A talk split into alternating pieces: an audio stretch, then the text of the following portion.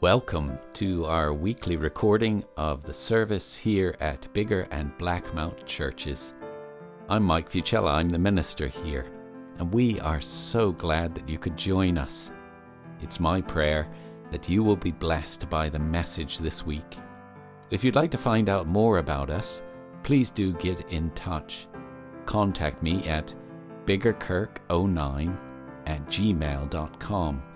That's biggarkirk09, all lowercase, at gmail.com. So here's the message this week. Stuart, Houston is going to come and bring us our gospel reading this morning. Stuart.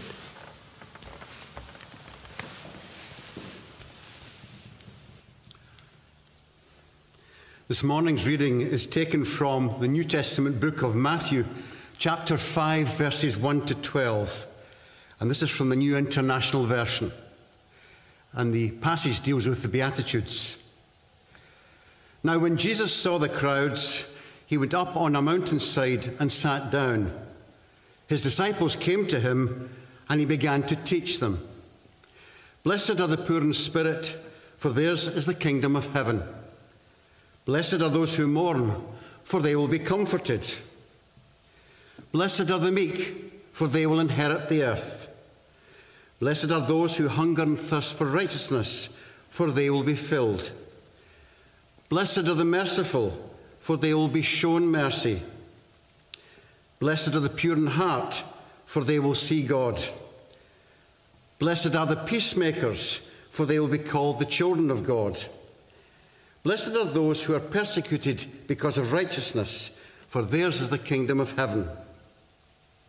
Blessed are you when people insult you, persecute you, and falsely say all kinds of evil against you because of me. Rejoice and be glad, because great is your reward in heaven.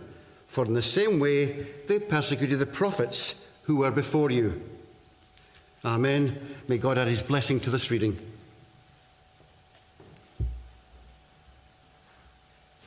Amen. Thank you, Stuart. I love the fact that we get together on a Tuesday to look at the passage um, that we're going to be preaching on on Sunday. And I have just gained so much from people's wisdom as they reflect on the scripture. The other day, uh, Jane was meeting with folks online and looking at last week's passage where Jesus sits down to teach. And one of our teachers in the congregation said, I understand that.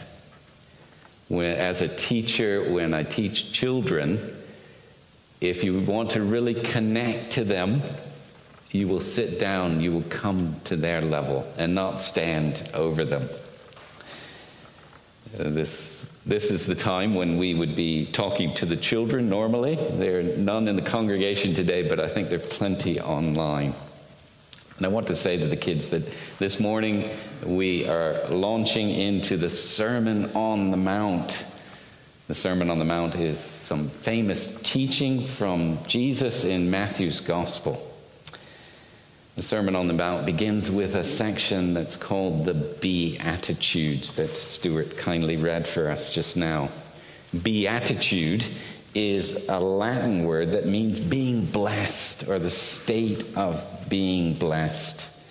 And it has that name, it has the name Beatitude because the beginning of the eight phrases in the Beatitudes are all blessed are or blessed is.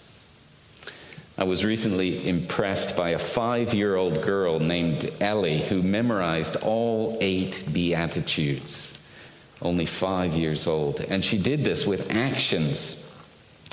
So, as we kick off our study of the Beatitudes, I thought I, it would be a good idea for us to memorize the Beatitudes using Ellie's method. So, could you stand? We'll go through it once with the words on the screen, and then we'll do it without the words, okay? Let me try to get this right myself. I, have been practicing. So it goes one, that's the first beatitude, one. Put your finger up. Blessed are the poor in spirit. Okay, so the, bend your finger over as if you're poor in spirit, for the kingdom of, for theirs is the kingdom of heaven. Okay? Number two, blessed are those who mourn. Okay, so you got tears running down your face. They will be comforted. Okay, that's wiping away the tears, being comforted.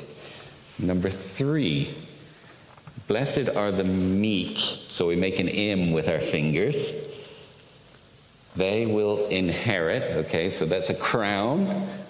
Inheritance is, comes with the crowns come with an inheritance, for they will inherit the earth. Okay? Blessed are the meek, for they will inherit the earth. See, that's an E. There's an M, a crown, and an E. Number four, blessed are those who hunger and thirst, okay? Thirst, for they will be filled.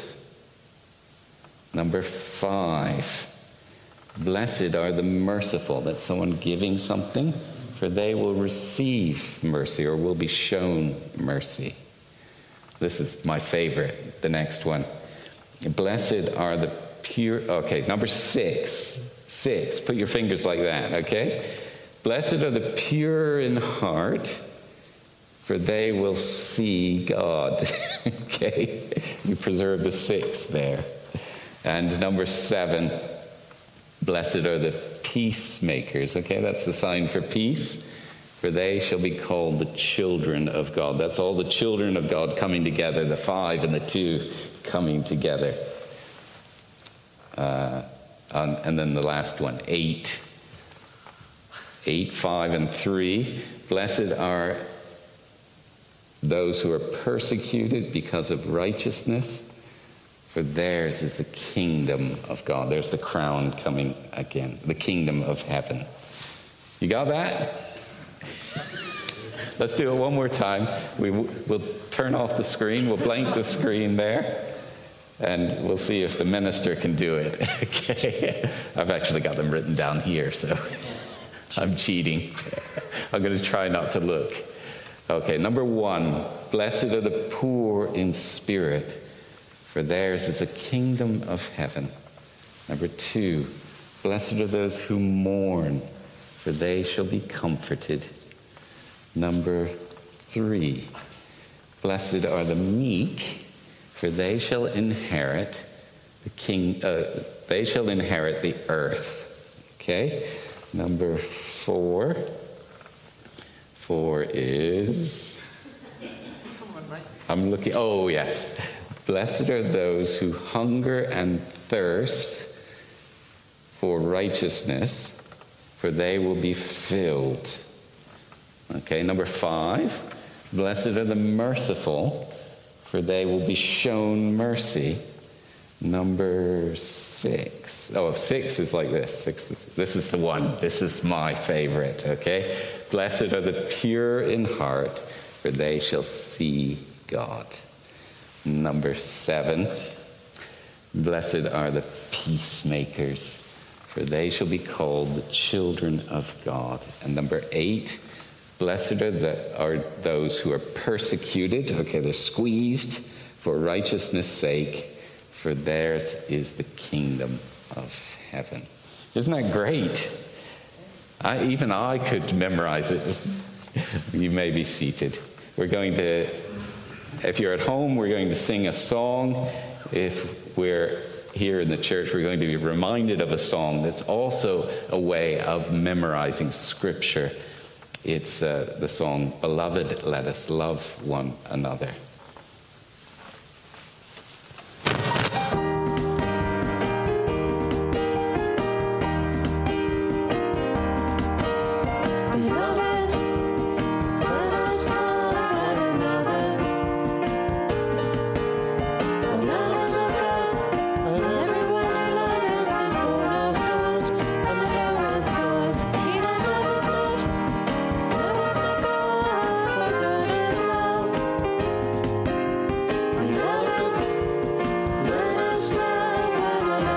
Seven and eight. Beloved,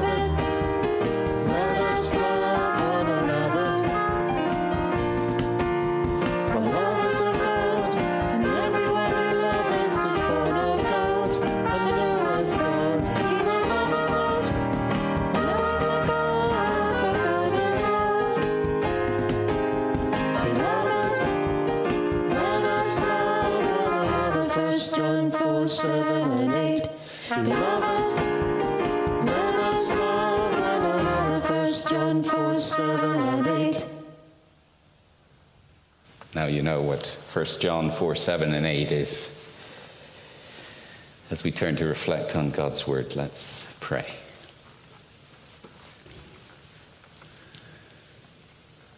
Lord Jesus, we come to sit at your feet.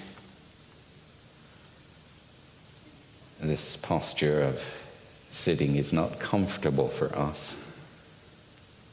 We have been taught to be independent and to seek independence. But Lord, your desire is that we depend on you. Lord, help us to do that now. Come, Holy Spirit, inspire my words, but more than that, inspire the words that we have heard from your word to us in our hearts. For we pray in Jesus' name. Amen.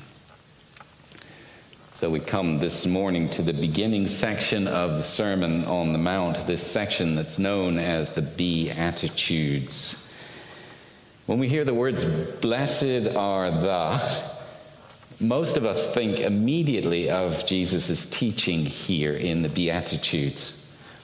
For us, these words, blessed are the, are uniquely attributed to Jesus.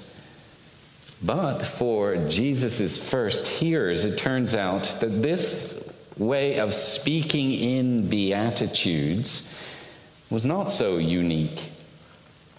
Beatitudes were part of the wisdom tradition that we find in the Old Testament and elsewhere in ancient Hebrew culture. Think of Psalm 1, Psalm 32, Psalm 34, 40, 84, and 94. They all have what we would see as a beatitude. Blessed is, or blessed are. Blessed is the one. That's the same kind of formula that we see Jesus using here. But a document was found amongst the Dead Sea Scrolls that is even closer in form to what Jesus was teaching here in the Beatitudes. Can we have the slide up, please? Here is a picture of one of the fragments from that document in the Dead Sea Scrolls. It's just part of it.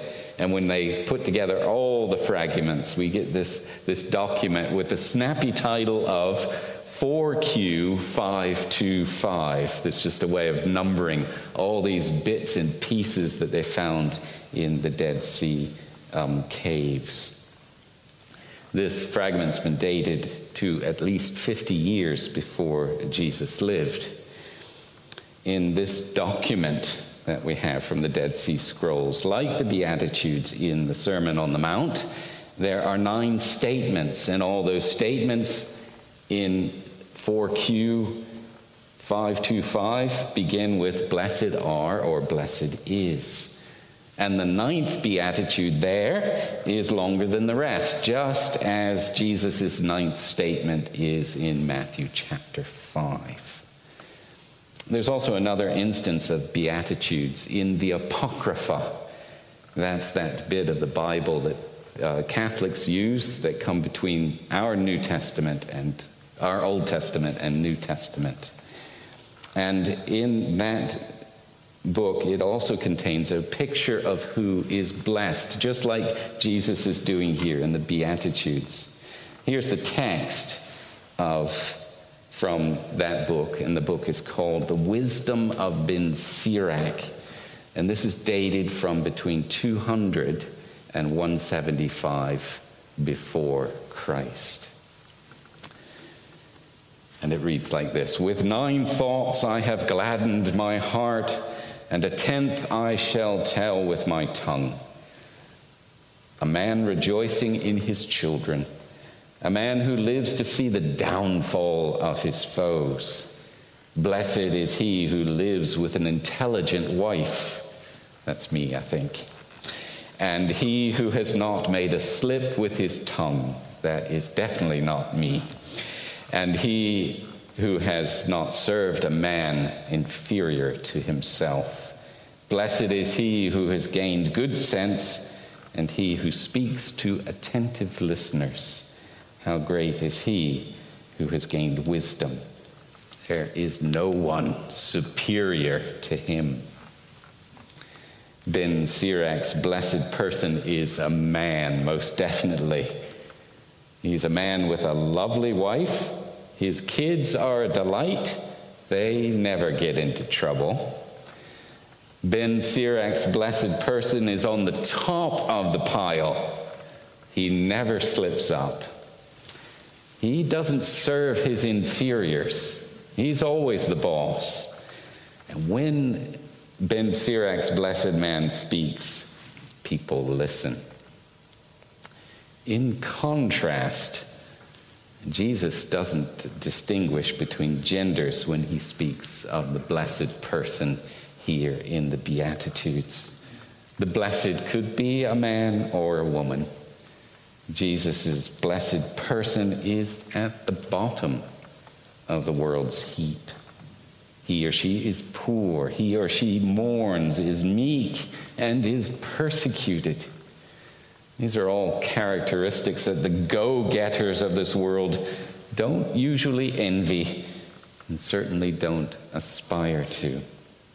So, although in form what Jesus was doing as he opens his Sermon on the Mount looks a lot like what other teachers of Israel had been doing and were doing at his time, but in content, what Jesus teaches is poles apart from these other teachers and what would have been considered wisdom in his day. Again, as we said last week, it isn't surprising that the crowd went away that day shocked or even panic stricken after hearing Jesus' teaching. It was nothing like they had ever heard from their own teachers or had ever heard before. The word that starts each of Jesus' nine Beatitudes is that Greek word makarios. Most Bibles translate that word blessed. But seeing as blessed is not a word we go around saying much these days, some more up to date translations, like the Good News Bible what, that we usually have in our, our pews, um, has this word translated as happy. That, however, translating it as happy, however, might lead us astray a bit. Jesus isn't saying that the group of people he describes in these Beatitudes are happy. They're not happy in the sense that they are completely at ease with their situations, or that they go around being persecuted and mourning with wide grins on their faces. That is not what Jesus is saying. But what Jesus means here is that these people, because of their circumstances and their attitudes to life, are in a place to be more likely to receive the kingdom of God, which has come through the advent of Jesus. But from another perspective, however, translating that word makarios as happy does highlight something important about what Jesus is doing here. By telling us that these folks are persecuted, mournful, hungry, thirsty, and poor, yet are happy, Jesus emphasize, emphasizes the irony of the situation. If nothing else, the kingdom of God is ironic. The kingdom that Jesus brings is an upside down kingdom compared to the world as we know it. And that's a very, very important point. Like we said last week, those who are at home in the kingdom of heaven are often greatly at odds with the present age and in our present world. The kingdom that Jesus proclaims and inaugurates collides with the way life is often presently lived and the way the kingdoms of this world are governed. There's a certain parallel structure to the Beatitudes that is important that we notice. Can we have the next slide? There we go. On the one side of this chart, of this parallel, there's the description of those who are blessed. And on the other, there is a corresponding state in the kingdom of heaven that they will receive.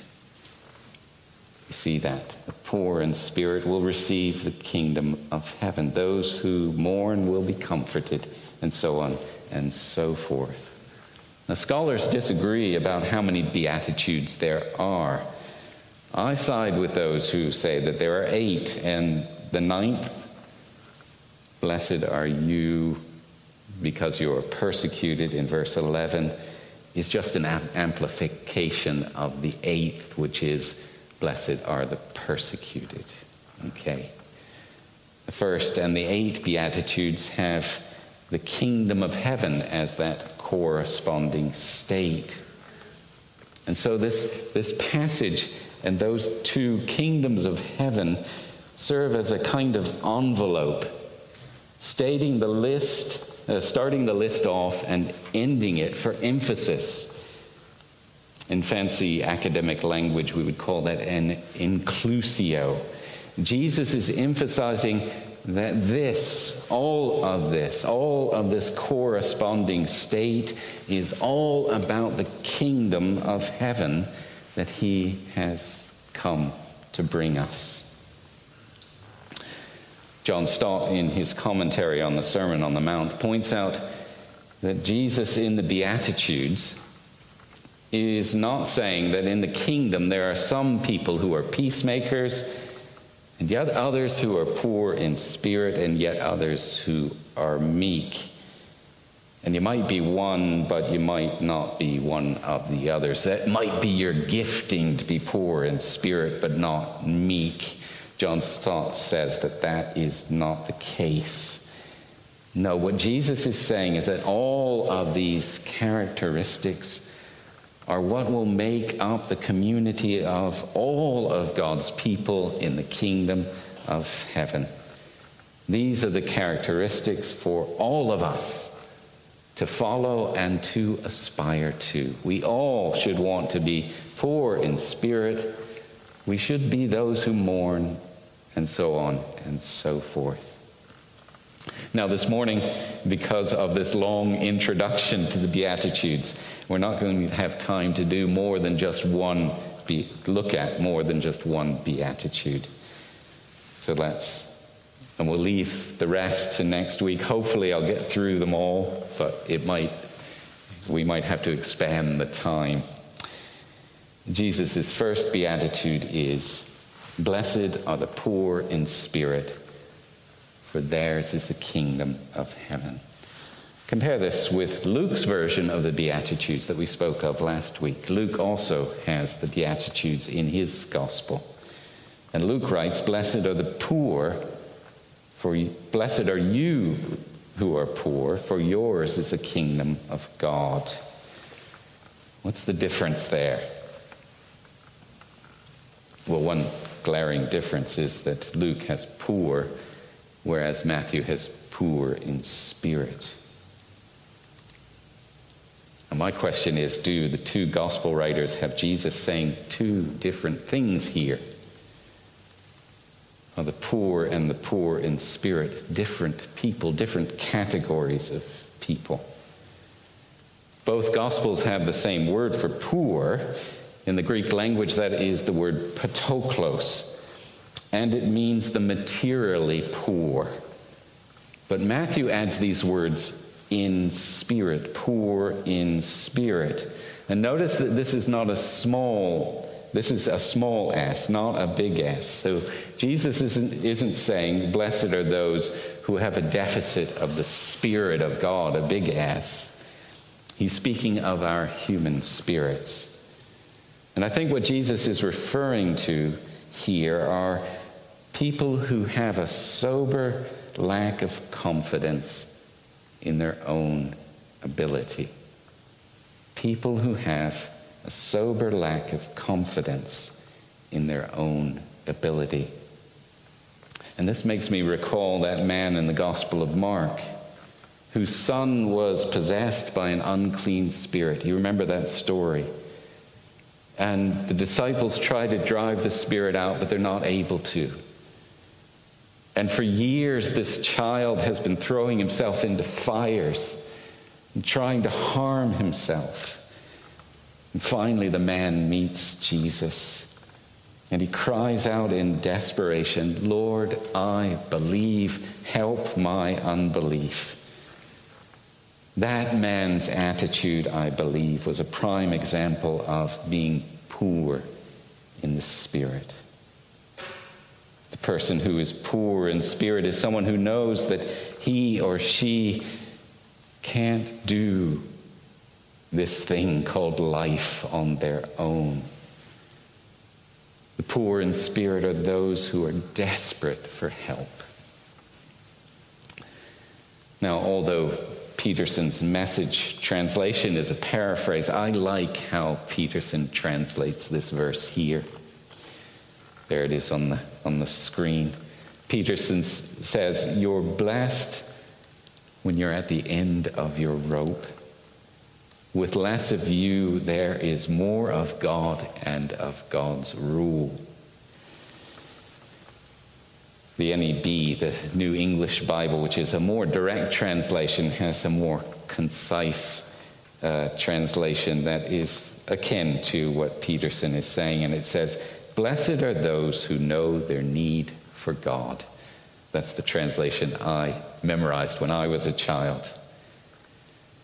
I think that sums up Matthew's meaning here well. But let's go back to the comparison between Matthew and Luke. Do you think the two gospel writers are contradicting one another here? Do they have Jesus saying two opposing things in their account of Jesus' beatitude?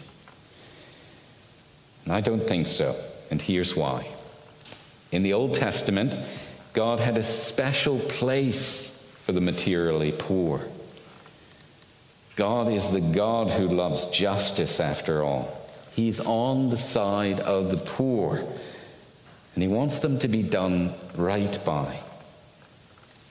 But the God of the Old Testament we see in various passages there especially delights in the materially poor who are willing to trust Him. The materially poor who are willing to come to Him and throw themselves on his care. It's a fact that those who are materially poor are often much more likely to also turn to God for help. The rich, on the other hand, are more likely to believe that through their own resources and through their own ingenuity, they can put the worlds to rights. I like that verse in Wesley's hymn that hymn, Oh, for a thousand tongues to sing, that says, He speaks, and listening to his voice, new life the dead receive. The mournful, broken hearts rejoice. The humble, poor believe. The humble, poor believe. It's the humble poor, those who deep in their spirits know their need for God and I believe that Jesus is speaking about both in Matthew's and Luke's version of this beatitude. In this first beatitude, blessed are those who know their need for God. We have the gospel of God's grace firmly established right from the outset of Jesus' Sermon on the Mount. And it will be worth coming back to this beatitude over and over as we go through the rest of Jesus' teaching recounted for us by Matthew. You see, the temptation with the Sermon on the Mount that many have fallen into is to think that Jesus is giving us here a new set of laws to replace the old Mosaic law. And that is certainly not the case. And so we need to constantly come back to the first beatitude and say to God, God, I hear what you're saying here. I see these ethics in the Sermon on the Mount, but I am poor of spirit and I need you. I need you to fulfill anything that you command me to do. The gospel truth that we find in this first beatitude is that we cannot fulfill either the law of Moses or even these new ethical teachings of Jesus on our own. We need God as our Savior to help us and to constantly forgive us when we get our behavior and our attitudes wrong. The gospel message is that we are accepted into the kingdom of heaven by grace as a free gift from God. Our good works and our emerging character that Jesus encourages here in the Sermon on the Mount come as a consequence and as an outflowing of God's grace working in us by His Spirit as He transforms our hearts. It's not something we do on our own.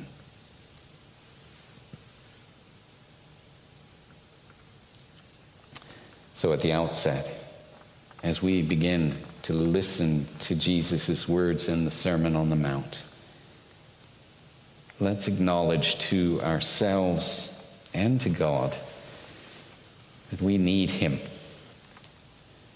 We need him as we become people fit for his kingdom. Let's say to God and to ourselves, I am poor of spirit. We need his help to follow what he will teach us and what he is teaching us. Let's say that to God and to ourselves as we listen to our next hymn. I'd like to pray for Caroline and for Tracy. Lord, thank you for the unseen and often unappreciated systems that help your church function safely and fairly. Thank you for our safeguarding service, and thank you for Caroline. Thank you for having called her to this special work. And thank you for using her over the years to help develop and oversee safeguarding in our denomination, in our Presbyterian, here in our church. We pray your blessing on her as she seeks your guidance for what is next. Lord, we also thank you for Tracy, who has stepped forward to take up this important role. And we ask you, Lord, to equip her, give her the wisdom she needs and give her our cooperation as well. Help us to cooperate to keep people safe. May Tracy and her whole family be blessed as she helps to keep folks in the care of our church safe and safeguarded. Amen. We're still not able to take up an offering in the church.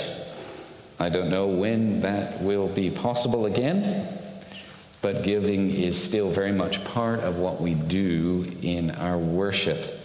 And of course, worship is not just what we do here in the church building, it is what we, as followers of Jesus, Jesus do with our whole lives. Thank you, folks, for still giving to support the work of our church, even if it's not in the offering plate in acknowledgement of the place of giving as part of our discipleship, let's dedicate our offerings. Lord God, for all your gifts to us, we are truly grateful. And for the opportunities that we have of giving, we also give you thanks. Help us always to see what we do and give is a response to your overwhelming grace and mercy towards us. Let God take all that we do and give and bless it for your kingdom's sake, we pray. And we turn now to offer our prayers for the world and for ourselves. Lord God, we pray for a world that needs you and your intervention today. We pray for people in areas of the world that have been struck by natural disasters. And today we pray specifically for the country and the people of the Democratic Republic of Congo, reeling as they are from the after effects of a volcanic eruption.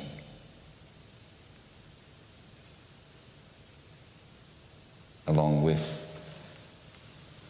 the workers from Tearfund working there on the ground, we pray for protection from diseases like cholera. We pray for those who have lost their homes and livelihoods. And we pray for teams of people who are working on the ground in the Democratic Republic of Congo as they respond to the situation there.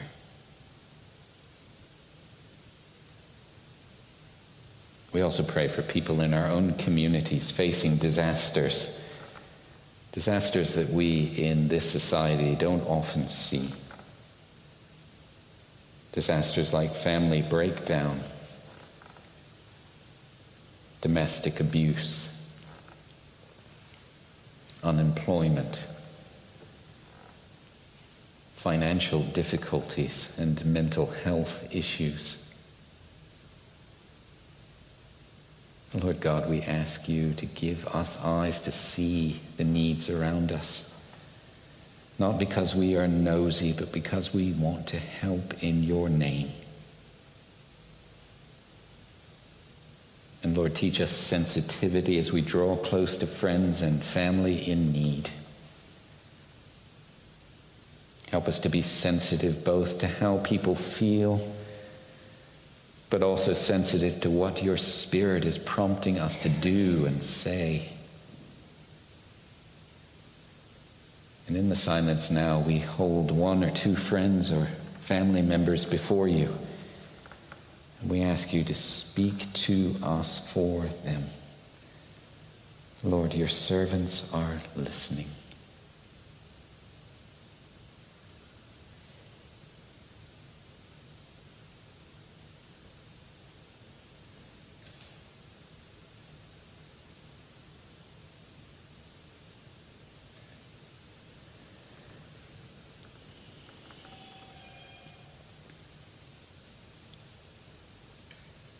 Finally, Lord, we pray for ourselves. Overwhelm us with a sense of our spiritual need. Help us to recognize our true spiritual condition of pride and self sufficiency. Make us broken over our need to cast ourselves upon your mercy and to learn from you. Heavenly Father, give us the humility not to be impressed with ourselves and our accomplishments. Lord, may you increase in us.